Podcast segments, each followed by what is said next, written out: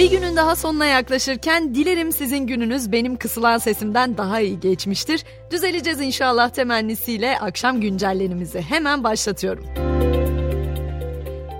Zam dalgası bitmiyor, piyasalar rekordan rekora koşuyor. Eskiden psikolojik sınırlar falan belirlenirdi kur için ama artık psikolojiler de ona müsaade etmiyor. Bugün dolar 27, euro da 30 lirayı aşarak yeni rekorlara imza attı. Gram altın 1700 lirayı geçti, çeyrek altında 2797 liradan işlem görüyor. Bu da yeni akaryakıt zamları yolda demek oluyor.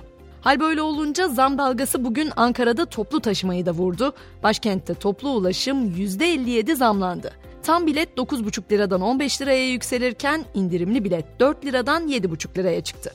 Başkentliler bugün bir de fabrikada yaşanan patlamayla korku dolu anlar yaşadı. Ankara Kayaş'ta makine kimya endüstrisi fabrikasında patlama oldu. 4 kişinin yaralandığı patlamanın ardından çıkan ve ormanlık alana sıçrayan yangınsa ekiplerin müdahalesiyle söndürüldü. O yangın söndürüldü ama Ege yanmaya devam ediyor. Çanakkale'de önceki gün başlayan orman yangını sürüyor. Altıköy tedbir amaçlı boşaltılmış durumda. Hatay'daki yangınsa büyük ölçüde kontrol altına alındı ancak sıcaklıklar ne yazık ki düşmüyor. Adana'da termometreler bugün 52 dereceyi gösterdi. Kötü haberse yarının bugünden sıcak olmasının beklenmesi.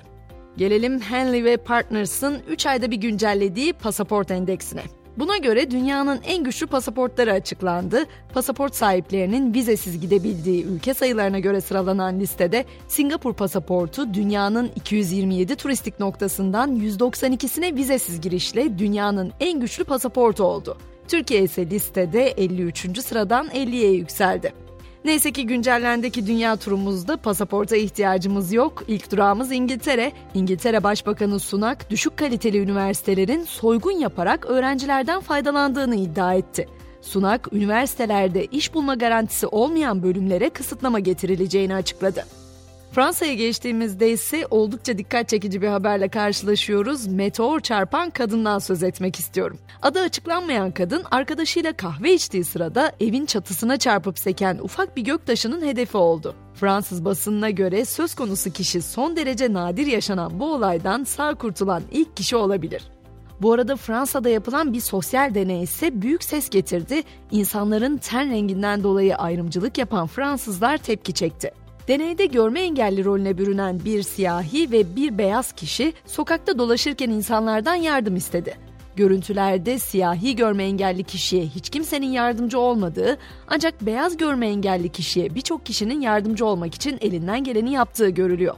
Biraz da daha uzağa ABD'ye doğru gidelim. Düşünsenize bir anda evinizin her yanı tavşanlarla kaplanmış. Florida'da tavşan yetiştiren bir kişi binlerce tavşanı yasa dışı bir şekilde sokaklara saldı. Bölge sakinleri hayvanların toplanması için 40 bin dolar para topladı. Nijerya'da ise Guinness Rekorlar kitabı çılgınlığı her geçen gün büyüyor. Ülkede 7 gün boyunca ağlayarak rekor kırmaya çalışan bir kişi geçici körlük yaşadı. Bir hafta boyunca aralıksız ağlama girişiminde bulunan kişi yüzünün ve gözlerinin şiştiğini, baş ağrısı çektiğini ve 45 dakikalığına kör olduğunu söyledi.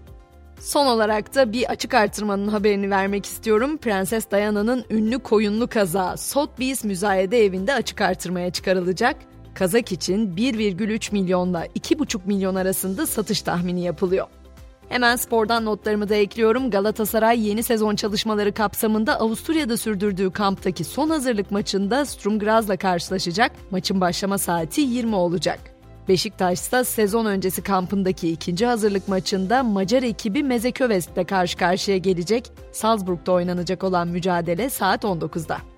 Ve A Milli Kadın Voleybol takımımızın şampiyonluğunun ardından milli takım oyuncularından Ebrar Karakurt sosyal medya hesabından boynumda bana yargı yükleyenlerin utançlarından yapılma mücevherler yani altın madalya paylaşımını yapmıştı. Üzerine alınmış olacak ki Akit gazetesi bugün Karakurt'u hedef alarak milli utancımız ifadesini kullandı. Gazetenin bu başlığı büyük tepki çekti.